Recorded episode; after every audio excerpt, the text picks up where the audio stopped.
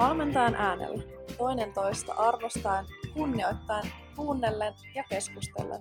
Tämä on Valmentajan äänellä podcast. Tervetuloa Valmentajan äänellä podcastin pariin. Valmentajan äänellä tutkii tai kertoo enemmänkin valmennuksen ilmiöistä liittyen erityisesti vuorovaikutukseen ja ihmisten kohtaamiseen. Minä olen Henna Tanhuanpää ja tänään meillä on ää, mielenkiintoinen vieras ää, tota, valmennuksen, valmentajakoulutuksen ja tällä hetkellä väitöskirjatutkijana toimivan Sanna Erdogan, joka, jonka kanssa käsitellään erityisesti hänen väitöskirjan aiheita. Mä en ennen enempää kerro tästä aiheesta lisää. Sanna, sä voit omin sanoin kertoa vähän, että kuka sä oot, mitä sä oot tehnyt ja mikä tämä sun väitöskirja on? Kiitos Henna ja kiitos kutsusta tulla tähän podcastiin. Mä oon tullut kamppailulajien pariin 20 vuotta sitten. Kuntonyrkkeilystä kaikki lähti, mutta hyvin pian sitten siitä lähin tavoitteellisempaan urheiluun, että on omalla urheiluuralla kilpailussa sekä nyrkkeilyssä että potkunyrkkeilyssä kansallisella tasolla vähän kolkutellut tuonne KV-portteja lähinnä Pohjoismaiden tasolla, mutta hyvin pian oman urheiluuran jälkeen sitten siirryin valmentajaksi, että 2003 olen jo aloittanut valmennus erilaisia tämmöisiä tehtäviä harrasteryhmissä ja sen jälkeen sitten mennyt sinne kilpavalmennuksen pariin ja olen työskennellyt sitten niin lajiliitoissa kuin myöskin tehnyt paljon kouluttajan töitä liikunnan alueen järjestöillä ja välillä vähän ollut sitten tuolla liikuntapuolella kuntasektorillakin töissä, että viimeiset parikymmentä vuotta on enemmän tai vähemmän mennyt tämän liikunnan parissa sitten työskennellessä, mutta myöskin sitten koko ajan tämä valmennus on siellä ollut rinnalla sitten tämmöisenä ototehtävänä, että olen sitä tehnyt sitten ihan rakkaudesta lajiin niin sanotusti. Ja yllättäen tämä mun väitöskirja sitten liittyy myöskin kamppailulajeihin. Eli mä oon valinnut kamppailulajeista kolme perinteisintä, eli judon, nyrkkeilyn ja painin. Ja mä tutkin siinä näitä niin valmentajia ja, ja valmennusympäristöä, ja olen valmentajina tai valmentajien suhteen kiinnostunut nimenomaan just tästä kilpaurheilun valmennuksesta. Eli pyrin tällä tutkimuksella kuvaamaan ja etsimään niitä seikkoja, mitkä liittyy siihen valmentajana toimimiseen ja mahdollisuuksiin edetä valmentajana. Eli mitkä edesauttaa sitä valmentajana etenemistä sinne kilpaurheilun valmennukseen ja onko sitten jotain syitä, mitkä voi estää tai hidastaa sitä valmentajan positiota. Ja tietysti kun tällaista tutkimusta lähdetään tekemään ja, ja haluan just löytää niitä syitä, niin helposti tulee myöskin sellaista kyseenalaistamista niistä vallitsevista tilanteista, koska jos haluan tietää, että miksi jotain tehdään ja, ja, ja mistä ne asiat juontaa juurensa, niin joutuu vähän myöskin sitten kaivelemaan, että mitä tänäänkin tässä keskustellaan, niin haluan nyt heti tästä aluksi sanoa, että mitä olen kerinnyt jo aloittaa tutkimustyötä, niin todella paljon hyvää tapahtuu näissä lajeissa ja itse en esimerkiksi painin alkulämmittelystä selviäisi ollenkaan. Että tota, on paljon asioita, joita arvostan todella paljon, mutta että lähinnä sit se, että, että tällaista tutkimusta, kun lähdetään hakemaan selkeyttä johonkin asioihin, niin sitten helposti käy myöskin niin, että joutuu ehkä vähän kriittisestikin tarkastelemaan niitä asioita. Niin ja tässä itse asiassa kun valmisteltiin tätä podcastia, niin puhuttiin paljon myös siitä sellaisesta reflektiivisyydestä ja reflektiivisesta ajattelusta, mitä niin kuin myös valmennukseen on tuotu. Eli Eli paljon muutaman vuoden ajan tästä näin, että, että miten sitä valmentajan osaamista kehitetään, niin sitä valmentajan ajattelemisen taitoakin kehitetään, että siitä syntyy sellainen, että jos me halutaan jotain sa- saada tietoa, niin pitää aina vähän kriittisesti tutkailla niitä asioita. Mutta tuossa noin, että sä ää, tutkit nimenomaan just sitä, millä tavoin niin valmentajat etenee. Sehän tarkoittaa sitä myös, että valmentajilla pitää olla jonkinlaista osaamista. Oletko löytänyt sieltä jo jotain tai onko sulla jotain asioita, kokonaisuuksia, miten valmentajat on kehittänyt omaa osaamista tai mitkä tunnistetaan yleisesti osaamiseksi tuossa putkessa ja tunnistetaan ja tunnustetaankin? No, on vasta tässä aineiston keruun alussa, enkä ole sitä millään tavalla analysoinut, mutta ehkä jos niin lähtee siitä näkökulmasta, että mitä on näissä keskusteluissa nyt lähtenyt niin pohtimaan niitä tekijöitä, niin nimenomaan kun puhutaan siitä kilpavalmennuksesta, niin ollaan keskusteltu siitä, että mikä merkitys sillä omalla uralla on siinä kilpaurheilussa ja, ja mitä se tuo siihen, sitten siihen näkemykseen ja myöskin koulutuksen merkityksestä sitten.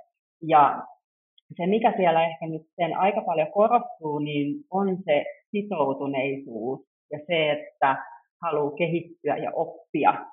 Et nähdään se, että se, se kilpavalmennuksessa oleminen, niin, niin se vaatii aika pitkää aikajännettä niin siellä viikkotasolla kuin, kuin sitten niin kuin pidemmällä aikajänteellä, mutta että myöskin se vaatii sitten sellaista jatkuvaa niin osaamisen kehittämistä, mutta sitten taas toisaalta siellä myöskin tulee esille semmoista, että, että jos olisi ikään kuin mahdollisuus saada tällainen menestynyt ex-urheilija valmentajaksi, niin sitä arvostetaan ehkä kuitenkin vähän enemmän.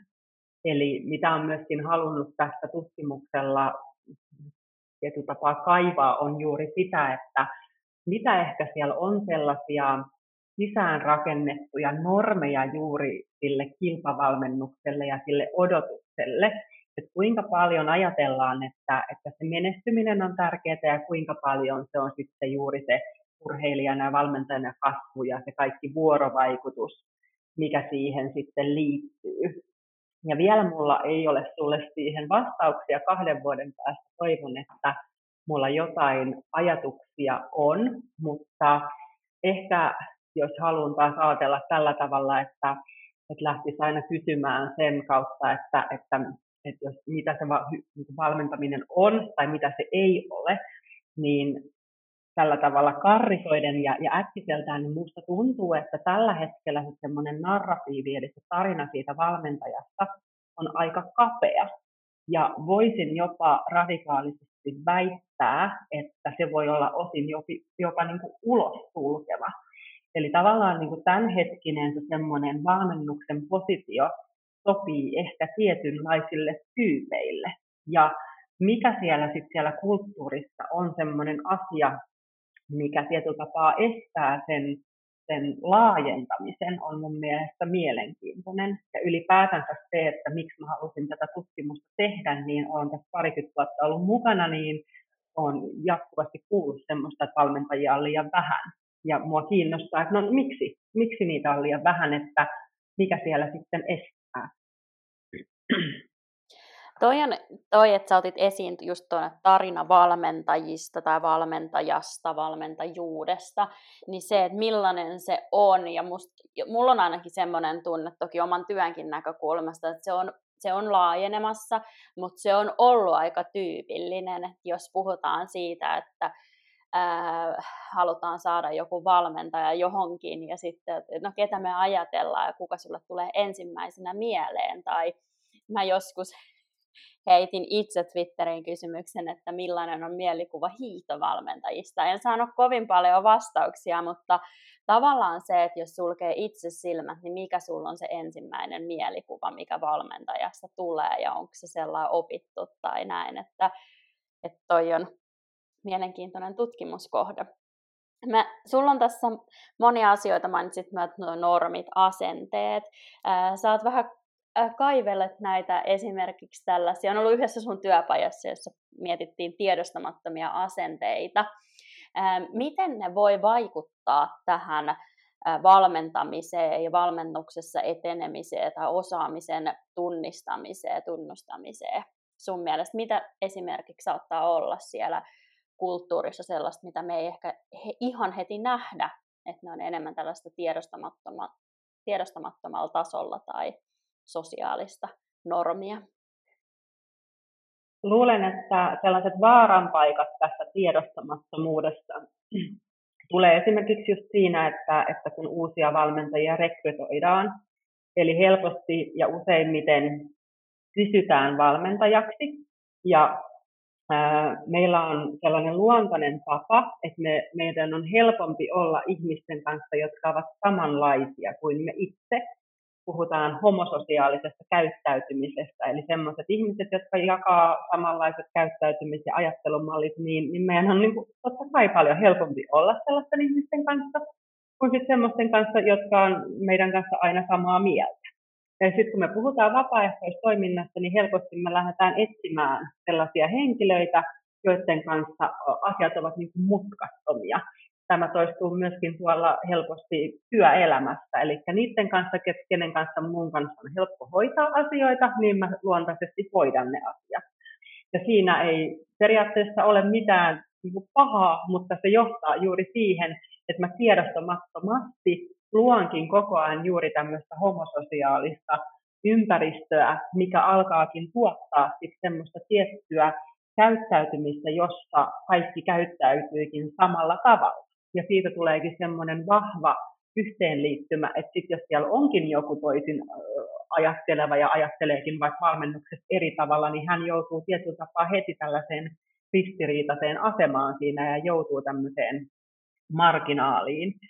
Eli, eli tavallaan niin kuin se, että, että tiedostamattomuus siinä, että, että ketä mä kysyn valmentajaksi, mutta myöskin sit se, että kuinka paljon vaikka vaikuttaa se, että millainen se oma valmentaja on ollut, tai ylipäätänsä koko tämä yhteiskunnan kulttuuri, että mä oon itse esimerkiksi tässä, vaikka tulee jo valmennusvuosia täyteen, niin tosi monesti joutunut just reflektoimaan, eli miettimään näitä omia niin kuin käsityksiä ja toiminnan tapoja. Mä olin yksi, yksi päivä jo sitä mieltä, että musta ei ikinä voi tulla hyvää lasten valmentajaa, että mä en, vaan, et, et, mä en niin kuin jotenkin osaa sitä tai kykene siihen, ja sitten kun mä rupesin sitä tarkemmin pohtimaan, niin mä, mä ymmärsin, että itse asiassa mä oon käynyt vielä koulun just siihen aikaan, että opettajaa kuunnellaan ja seistään rivissä, ja silloin kun mä oon tullut kamppailulajeihin, niin se on myöskin ollut paljon sitä semmoista valmentajajohtosta. Ja, ja niin kuin tavallaan myöskin se, että siihen harjoitteluun on kuulunut se, että kaikki on järjestyksestä.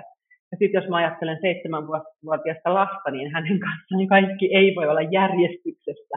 Eli tavallaan niin kuin se, että, että se valmentajan positio siellä, että mitä mä niin, kuin, niin sanotusti tiedän siellä harjoituksessa ja kuinka urheilija lähtöiseksi mä voin mennä sinne ja ymmärtää sen aina sen kohderyhmän tai ketä siellä on siellä harjoituksessa, niin, niin heidän näkökulmastaan sen asian, niin jos en mä sitä millään tavalla käsittele, niin se helposti johtaa juuri siihen, että, että nyt mulla on se kapea kuva siitä, että, että se on juuri sitä, että valmentaja sanoo ja, ja, ja muut sitten tekee sen mukaisesti, kun se voisi olla jotain ihan muuta.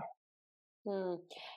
Sä mainitsitkin tuosta, että miten vaikka kysytään valmentajaksi tai toki jos me mietitään sitä, että valmentajat etenee urallaan, haetaan uusia tehtäviä ja näin, niin millä tavoin me voidaan taklata näitä, näitä asioita, ettei itse ajauduta siihen, tai totta kai jokainen tekee niitä. Se on ihan hyväksyttävää, tai se on siellä, mutta se, että me pystyttäisiin tulemaan tietoisimmiksi niistä valinnoista, mitä me tehdään, että kysynkö mä nyt just häntä ja, ja en häntä vai kysynkö mä molempia vai m- miten tätä niin kuin, voi vaikka siinä arjessa lähteä sellainen, koska tuntuu, että kellään ei ole aikaa ja sitten mietitään, että no nyt mun pitäisi miettiä tätä myös tästä näkökulmasta, niin mitkä voisivat olla sellaiset ensistepit tässä kohtaa? Hyvä kysymys ja nimenomaan tämä tämmöinen arjessa tekeminen, niin aina haluaisi semmoisia nopeita ratkaisuja, että totta kai se, että että siihen pysähtyy, niin on hyvä, mutta että sinänsä jos vaan siellä on mahdollista, niin se, mikä kuitenkin pidemmällä tähtäimellä voisi tuottaa hyvää tulosta on se, että, että onko se sitten johtokunta tai mikä tahansa valmennustiimi, niin sinne yrittäisi etsiä mahdollisimman paljon moninaisuutta, eli tällaista diversiteettiä, että pyrkisi siitä, että ketkä on siitä valmennuksesta vastuussa, niin siellä olisi mahdollisimman monista eri rooleista, eli olisi eri sukupuolia, eri ikäisiä mahdollisesti, jos löytyy vaikka eri etnistä taustaa tai muuta. Eli tavallaan kuitenkin ihmisellä on aina se yksilöllinen kokemus tästä maailmasta, ja aika usein se liittyy siihen, että mikä se sun tausta on, että onko se sitten luokka, taustaan perustuva tai johonkin muuhun, ja silloin osaa katsoa niitä asioita hyvin eri näkökulmasta. Ja jos me verrataan sit sitä, että olisi tämä tämmöinen homososiaalinen ryhmä, joka pohtii just vaikka näitä uusia valmentajia versus semmoinen, missä olisi neljä hyvin eri taustasta ihmistä, ja siellä olisi hyvä luottamuksellinen ilmapiiri, niin, niin siellä luultavasti ehkä osattaisiin katsoa sitä, että, että miten sitten niitä, miten ja ketä me kysyttäisiin sinne valmennustehtäviin. Ja ehkä tähän liittyy myöskin se, mistä aikaisemmin jo lyhyesti sivuutettiin, että mikä, mikä osataan tai tunnustetaan osaamiseksi. Ja tietty ehkä semmoinen myöskin ajatus siitä, että, että jos lähtee valmentamaan, niin, niin ei voi olla heti niin kuin valmis siihen valmentajaksi.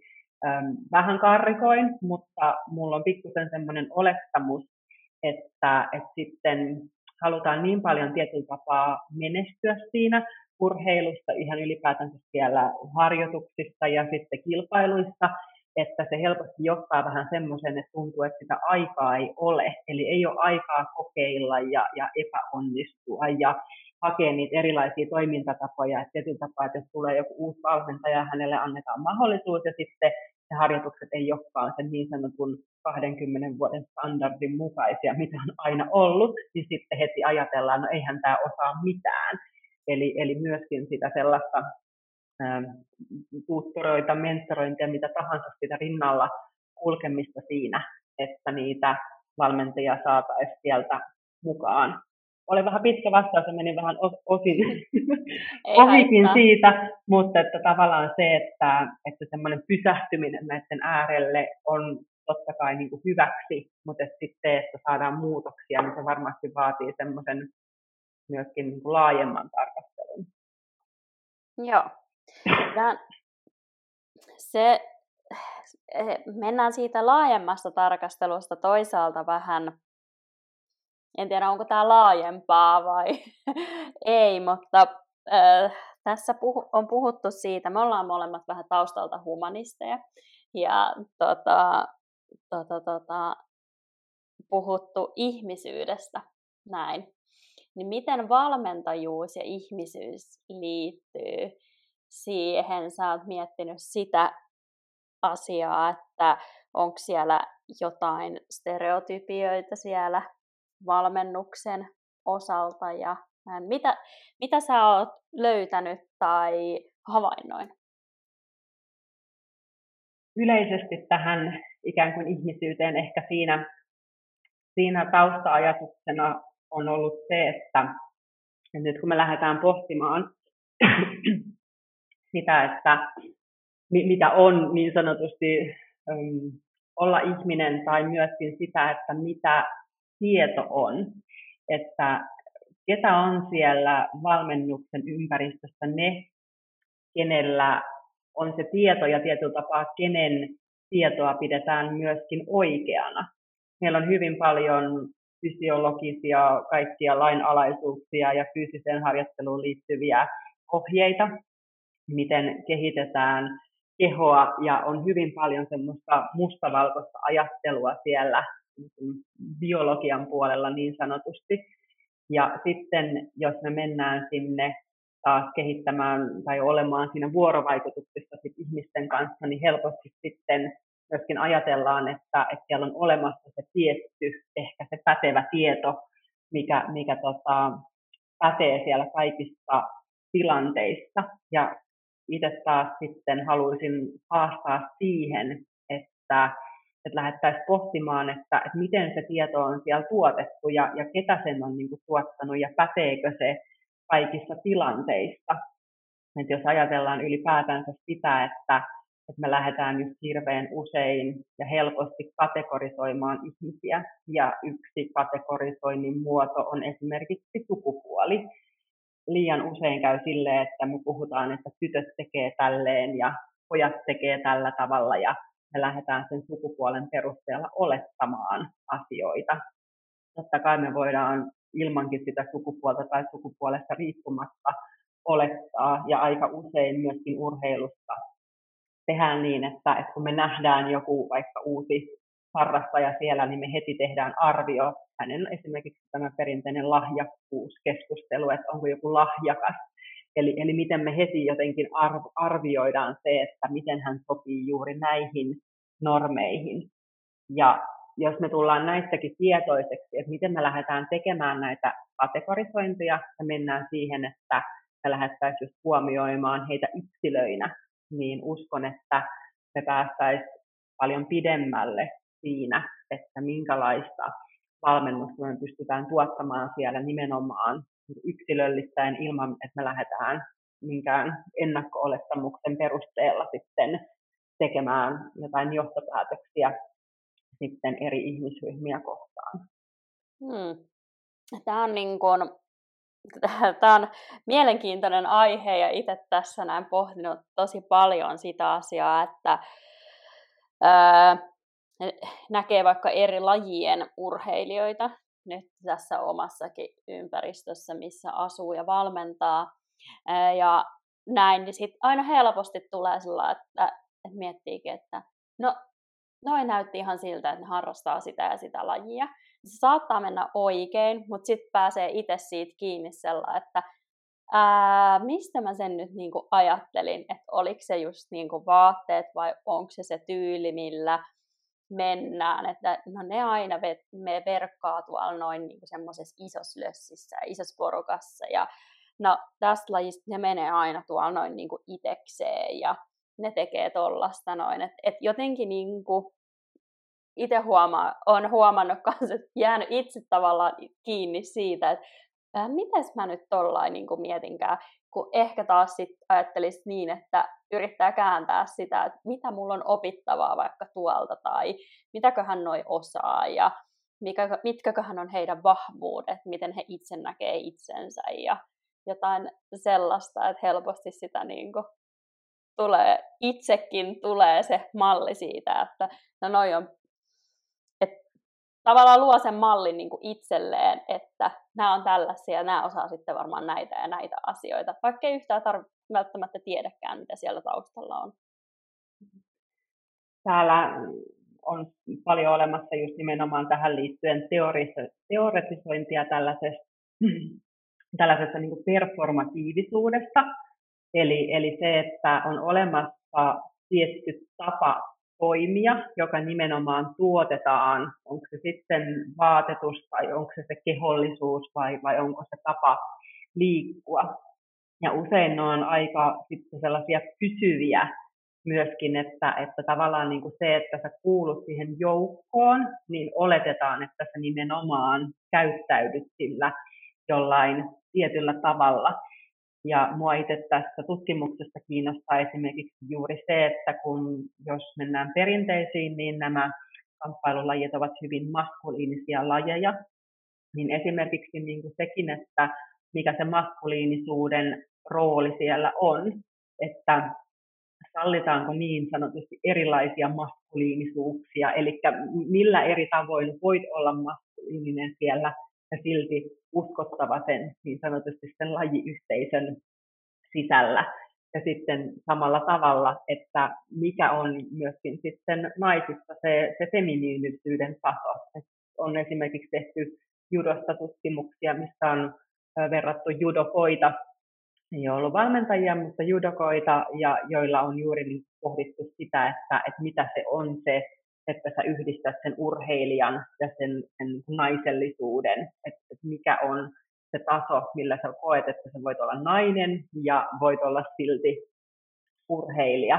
Ja samalla tavalla sitten se, että, että miten ehkä voidaan avata sille että mitkä on semmoisia hyviä asioita sieltä kulttuurista ja joita kannattaakin pitää just vaikka siellä arvojen ja asenteiden tasolla liittyen vaikka just toisten kunnioittamiseen ja mitkä on taas sitten semmoisia, että mitkä on niin vahvoja, että ne voi jopa sit olla ulos sulkevia. Että me voidaan sulkea osa ihmisistä ulos sen takia, että he ei vaan koe, että he pääsee mukaan siihen esiintymisen tapaan tietyllä tapaa, mitä siellä kulttuurissa sitten niin sanotusti vaaditaan. Ja tämäkin vaatimus on tämmöistä tiedostamatonta, että sitä ei monen, monestikaan että osata havainnoida, että hei, että kaikki rupeekin niin toistaa tätä odotettua mallia täällä ilman, että tota, kukaan tekee sitä välttämättä tietoisesti. Onko sulla jotain konkreettisia esimerkkejä noista tollasista asioista, eli että mitä sä oot niin kun ehkä itse kokenut, että on saatettu olla, että näin me toimitaan täällä näin, niin sitten se ei ole ehkä sopinut kaikille tai tuntunut siltä, ei välttämättä tunnu hyvältä. Tai, tai ootko havainnoinut sitä, että on lajeissa tai yleisesti suomalaisessa urheilussa jossain tilanteissa tällaista? En ole suoraan äm, havainnut tämmöistä tilannetta ihan niin kuin näin konkreettisesti, mutta tähän liittyen niin olen havainnoinut sellaista, että aina jos on joku valta-asemassa oleva ryhmä tai henkilö, eli sellaiset ihmiset, joita on esimerkiksi enemmistö, niin heidän on hankala nähdä asioita just näiden marginaalistettujen ihmisten näkökulmasta. Että on myöskin ollut kiinnostunut just esimerkiksi siitä, että miksi naisvalmentajia näyttäytyy ainakin olevan vähemmän. Ja on tätä myöskin, kun on tuolla kentällä aineistoa ollut keräämässä, niin on kysynyt. Ja on saanut siis tosi semmoisia positiivisia vastauksia siitä, että, että naiset ovat tosi tervetulleita ja, ja tervetuloa vaan kaikki naiset. Ja ollaan oltu niin kuin vähän ihmeissä, no mistä ne, ne niin kuin on. Ja sitten taas vastaavasti jo vähän mun aikaisemmassa tutkielmassa, mutta sitten nyt myöskin on ollut sellaisia yksittäisiä naisvalmentajia, kenen kanssa on taas jutellut, niin he on taas kokenut sen tosi semmoiseksi epätasa-arvoiseksi ja ehkä jollain tapaa just tämmöiseksi maskuliiniseksi ympäristöksi, mihin on niin kuin vaikea päästä mukaan. Eli, eli tavallaan niin kuin se, että, että helposti sitten, jos sä olet sellaisessa asemassa, missä sä kuulut siihen valtaväestöön tai, tai siihen enemmistöön, niin et tuu ajatelleeksi juuri niiden toisten näkökulmaa tai, tai heidän niin kuin, tuntemuksiin niistä asioista, että semmoinen ehkä tämmöinen yleistettävä ilmiö mielestäni on siellä niin ehkä nähtävissä, mutta en pysty sen tarkemmin siitä sanoa tai, tai mitenkään niin kuin sanoa, että asia on näin, mutta tämmöinen pieni niin kuin, itunen ainakin on löytynyt. Joo. Toi on tota, äh, Tämä oli tässä valmistellessa me mietittiin esimerkiksi tällaisia asioita, mitä löytyy suomalaisesta kulttuurista, esimerkiksi sanontoja, mitkä korostaa sitten vaikka jompaa kumpaa sukupuolta. Ja urheilussakin helposti sit, se normi on niin kuin mies, tai ehkä mitä itse on kokenut, ja sitten saattaa olla, että naisten urheilusta tehdään tehdään sitten, että se on jotain erikoista ja erilaista. Ja harvoin on tullut siihen, että, että se on niin toisinpäin. Toki tietenkin meillä on paljon naisvaltaisiakin aloja tai urheilulajeja, joissa sitten taas on toisinpäin. Ää, e, omassa lajissa se on ehkä enemmän just se, että, että se normi on se y- yksinään lajia harrastava varmasti poikaurheilija, joka, joka kehittyy tiettyä tahtia. Ja sitten, sitten, tota, ää, sitten naisurheilijoiden harjoittelu ja valmennus on jotain erikoista. Niin tämä oli mielenkiintoista, että koskaan, koskaan sanottu sanonta, se oli naisen työ, Eli mitä se merkitsee, merkitsee tavallaan siinä, että näitä tulee, niin, niin, niin puhut tuosta feminiinisyydestä, niin ää, se, että millaista on olla naisvalmentaja ja miten voidaan edistää sitä, että sä voit olla sekä nainen, just niin nainen kuin haluat itse olla ja nähdä yksilönä, tai niin mies valmentaja kuin haluat olla. Ja silti niin kuin se osaaminen ja valmentajan työ on yhtä arvostettua. Niin ootko sä kokenut sitä, että näissä on vielä tekemistä tai mitä ehkä voisi löytyä sellaisia asioita, miten voidaan jokainen edistää sitä, että me ainakaan sukupuolen mukaan stereotypisoida osaamista tai ihmisiä? Hyvä kysymys. Ja äkkiseltähän voisi just ajatella sillä, no anteeksi. Äkkiseltään voisi ajatella sillä tavalla, että, että, että nimenomaan, että nyt, että vaan se valmentaminen ratkaisee, että sukupuolella ei ole merkitystä.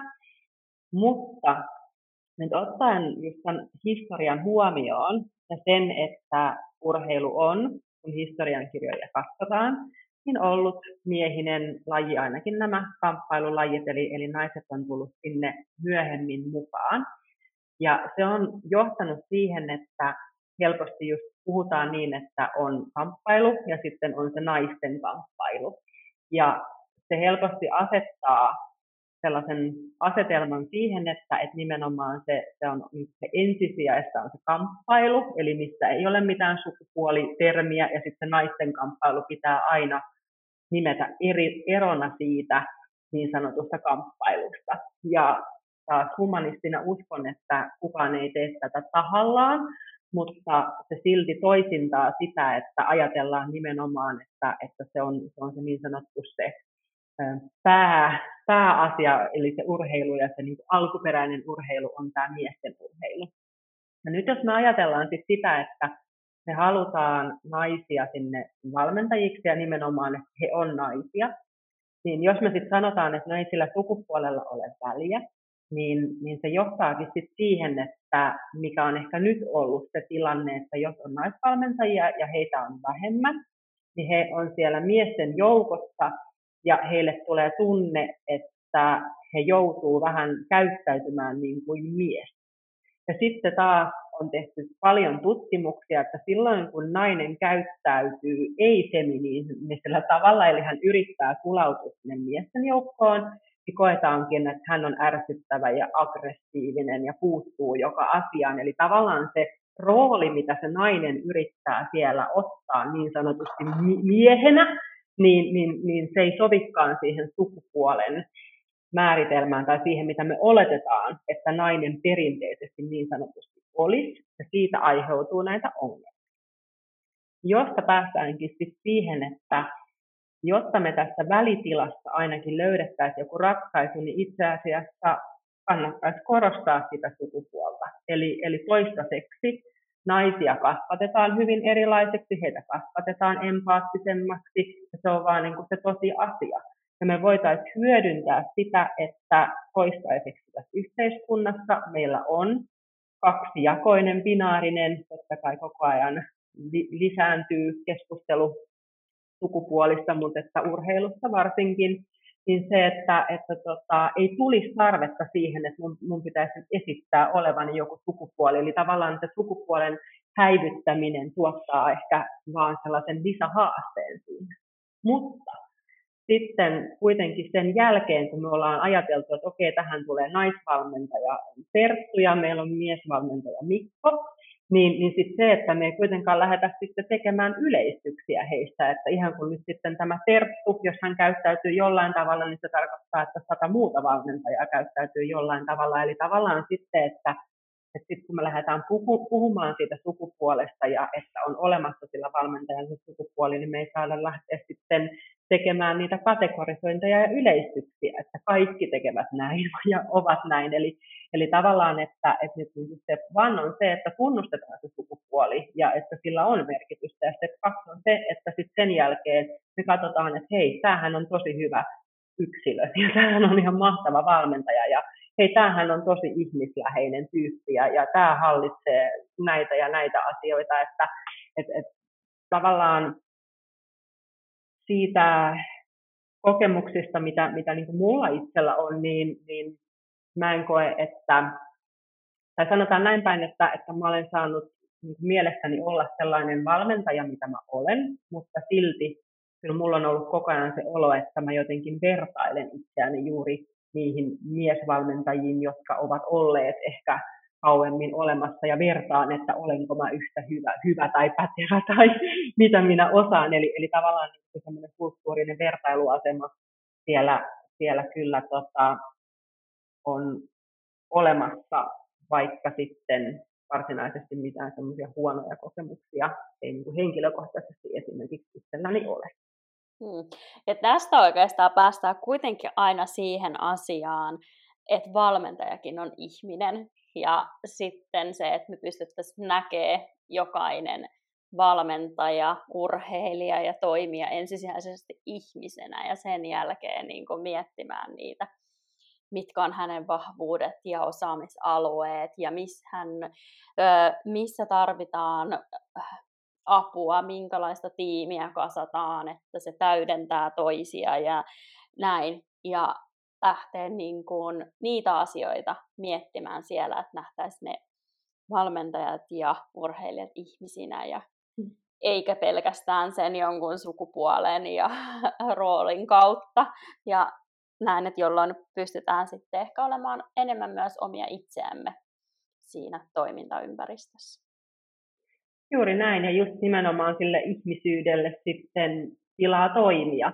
Et silloin kun tulee valmentajia, niin, niin hyväksytään, että, että juuri hänellä on ne tietyt ominaisuudet ja, ja tietty valmennusfilosofia ja myöskin tietynlainen ehkä kehityskaari siinä valmentajana toimimisessa, että ei lähdetä sitten mikromanageeraamaan sinne, että ei sitä noin tehdä ja älä nyt noin tee ja 20 vuotta on tehty tällä tavalla, että myöskin se, että annetaan tilaa tehdä siellä mm. niin kuin, ja, ja kokeilla, että, että myöskin se, että, että tota, että ei, ei voi kehittyä valmentajana ja ottaa sitä vastuuta, jos joku on koko ajan hengittämässä sitten niskaan. Että nimenomaan niin kuin mielestäni hyvin kiteytit sen, että e, ensin ihminen ja, ja ihminen kaikki ne hyvinä ja huonoina puolineen ja, ja sitä kautta just sinne valmentajan osaamiseksi.